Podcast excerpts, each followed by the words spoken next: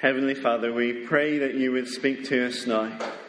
We pray that you would help us to understand your word, that we would indeed walk in the light, that we would walk in the freedom that you give us. We pray this in Jesus' name. Amen.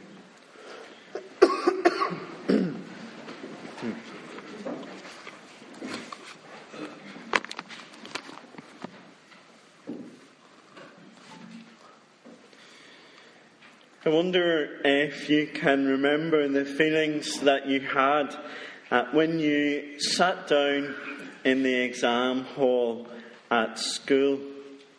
Maybe for some people it's a more present reality than others. But I wonder, can you remember back uh, to when uh, that was happening? Maybe, maybe you were nervous, trying to remember everything that you had learned on that particular subject. Maybe, maybe you felt sick, just wanting to get through, wanting to do well, and knowing what uh, follows. How much better would you have felt if you knew the end result before you sat down? Or if you knew uh, what you were guaranteed, even as you were furiously scribbling at your answers on the paper. Or what about the moment when you drive up to the MOT test centre? How flustered you feel whenever they ask you to turn on your lights and you can't remember how to do it, and you, you push a lever and suddenly the windscreen wipers are going, and I get nervous like that whenever I drive up uh, to the MOT test centre, or uh, you know, whenever they do the, the, the braking test and you feel the car kind of jerk, or when you see your precious car lifted up onto the platform and they start to give it a good shake to make sure that it's all okay. There was one time uh, I was at the MOT test centre and the tester took ages with my car on the lift. And then he called over a colleague and they had a good look at it and he stood for ages and then he disappeared into the office. I think he made a cup of tea, maybe, drank it, visited the bathroom, brought a manager out, stood and chatted for another minute or two. And I thought, oh dear, is this the worst car he's ever seen in this test centre? Only for him to call me over and say, there you are, you've passed with flying colours. oh. How much better to already know the verdict before you drive your car through that tunnel of terror. Or maybe, maybe Saturday night for you means sitting down to watch Match of the Day. You already know your team's result. So even if they go down two goals in the first half, you know that they're going to win 3 2. Knowing the end result changes how we feel about the experience that we're going through. Knowing the final verdict can give us confidence, no matter what might be going on in the meantime. Now, if that uh, true of exams or MOTs or match of the day, then how much more true would it be of life?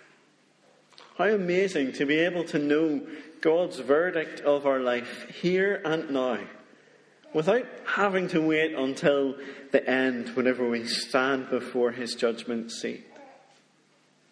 To know what God thinks of us, that he approves of us. As we begin looking at Romans 8 today, this is what Paul tells us is possible here and now. Look at what he says in verse 1, and it might be good if you turn back in the sheet because Romans is sometimes uh, a little hard to follow. So uh, if you turn back, at least you'll be able to see what Paul says and, and see uh, that I'm trying to say what he says. So, verse 1 There is therefore now no condemnation for those who are in Christ Jesus. No condemnation. And not guilty verdict. A declaration of innocence is available for us for those who are in Christ Jesus. Now, this first verse is a, a summary of everything that Paul has written uh, in Romans chapters 1 to 7. Uh, and it might be good if you have a look at it sometime to read through, maybe before a fortnight's time when we're back in Romans again, uh, just to see what it is that Paul says. You see, Paul sets out the gospel, the good news of Jesus in the letter to the Romans, what it is, and then what it means for us. You know, people might say lots of different things about us. They can have their opinion of the things that we do or say. Or maybe, maybe you have your own opinion about yourself, the, the shame or guilt for something that you have done. The thing you hope no one ever finds out about. Perhaps you see yourself as sinful, as guilty, as condemned. But the only opinion that really matters is what God thinks of us. It's His verdict that counts in the end. And His verdict can be known now. In Romans 8, verse 1 no condemnation for those in Christ. It's as if uh, we have been set free. The law of sin and death holds each one of us. Our sin that leads to death. But those in Christ are set free. Uh, the prison doors have opened, the, the chains have been removed as we are declared innocent. But, but how does this happen? How can we know the verdict in advance? Well, verse 3 shows us what God has done for us. Look at it with me. He has uh, sent his own Son, uh, the Lord Jesus, in the likeness of sinful flesh and for sin. Jesus came in our skin, sharing our human nature to die for our sins.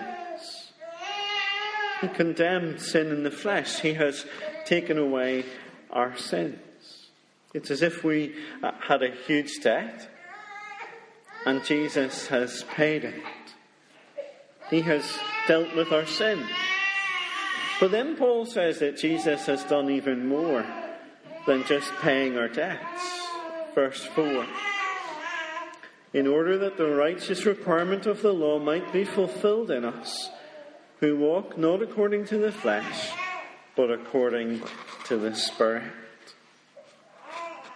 You see, Jesus not only takes away our law breaking, the things that we have done against the law, he also gives us the power to obey the law.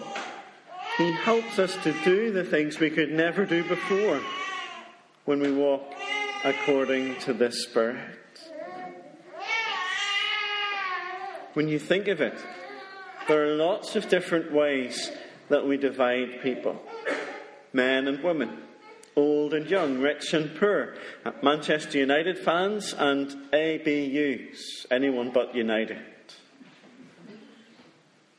But Paul says there are only two types of people in the world. You're either one or the other. There is no middle ground, there is no sitting on the fence. So, which are you?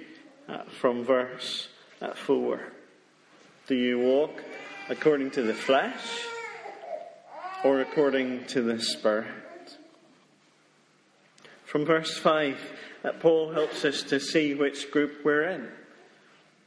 For those who live according to the flesh set their minds on the things of the flesh, but those who live according to the Spirit set their minds on the things of the Spirit. The way to see which group you're in is to see where you have set your mind. What is it that you think about when you don't think about anything? What is it that sets your goals and ambitions and dreams? Is it your flesh, your sinful nature, your, your sinful desires, the, the things that you just want and you'll do anything to get? Or is it the Spirit? what He wants, what He delights in. In a few moments, Alex and Esther will declare their choice as they turn from the world, the flesh, and the devil, as they turn to Christ and submit to Him. You see, it's, it's one or the other. We either set our minds on the, on the flesh or on the spirit. It's as if you uh, come to a fork in the road. And the two roads lead to very different destinations. Verse 6 For to set the mind on the flesh is death, but to set the mind on the spirit is life and peace. It's a matter of life and death, heaven and hell. And your thoughts are a diagnosis of your heart, of your desires. To pursue sinful pleasure is to be hostile to God, to love the things that God hates and to hate the things that God loves, to be unable to please God at the end of the day. Now, by nature, that's every one of us. We are naturally out for ourselves. It won't take long until little Anna learns that all important word, mine. Mine.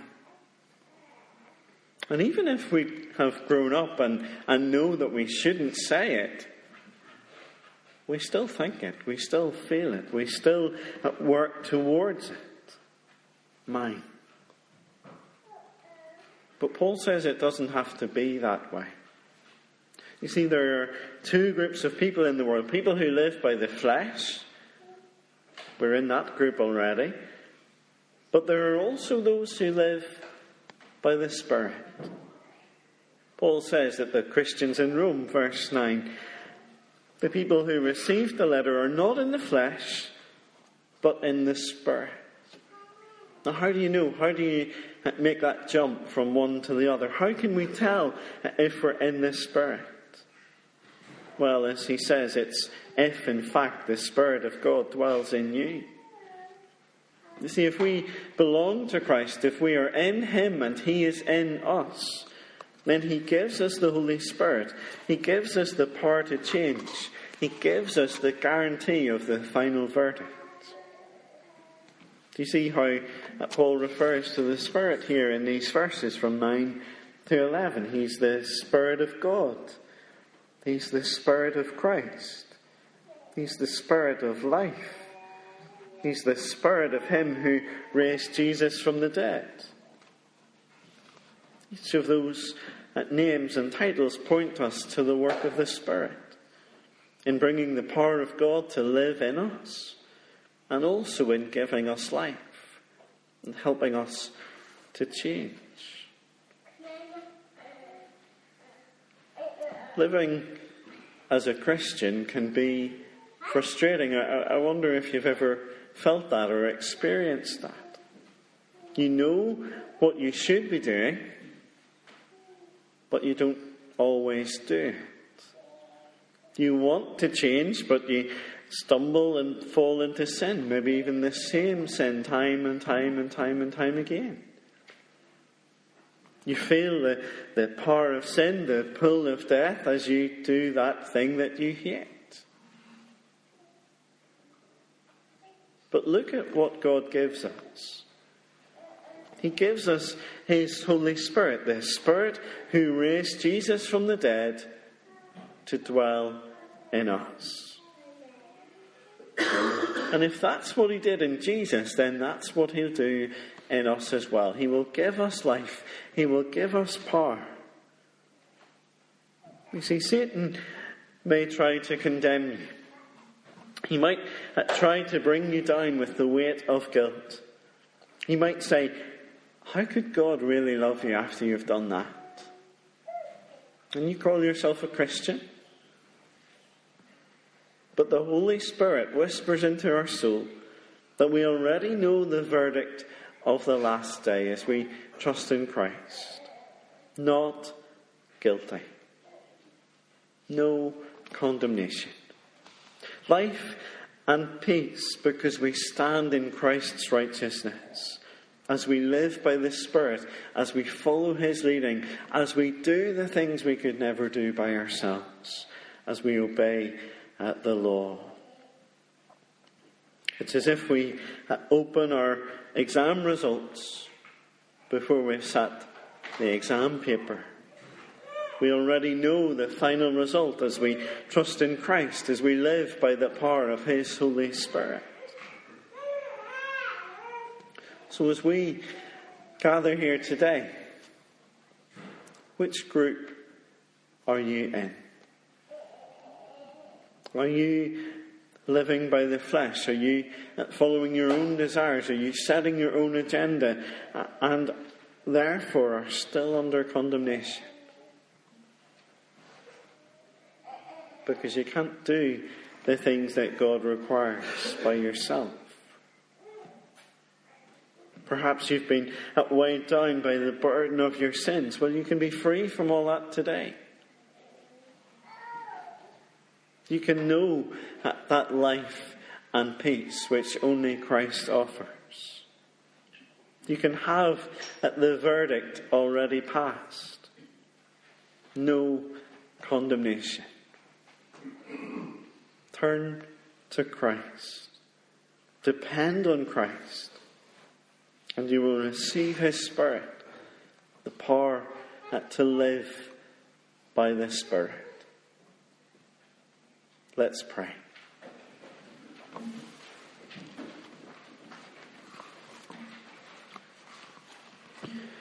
Heavenly Father, we praise you and thank you for all your wonderful gifts to us that you give us by your grace. We thank you, Father, for uh, the possibility of having this uh, not guilty verdict. Father, we pray that, that you would help each of us here to depend on you, to look not to ourselves but to you, and to receive the power of your Holy Spirit living in us, helping us to do what pleases you. Father, we pray that we would know your power in our lives and we pray this in Jesus' name. Amen.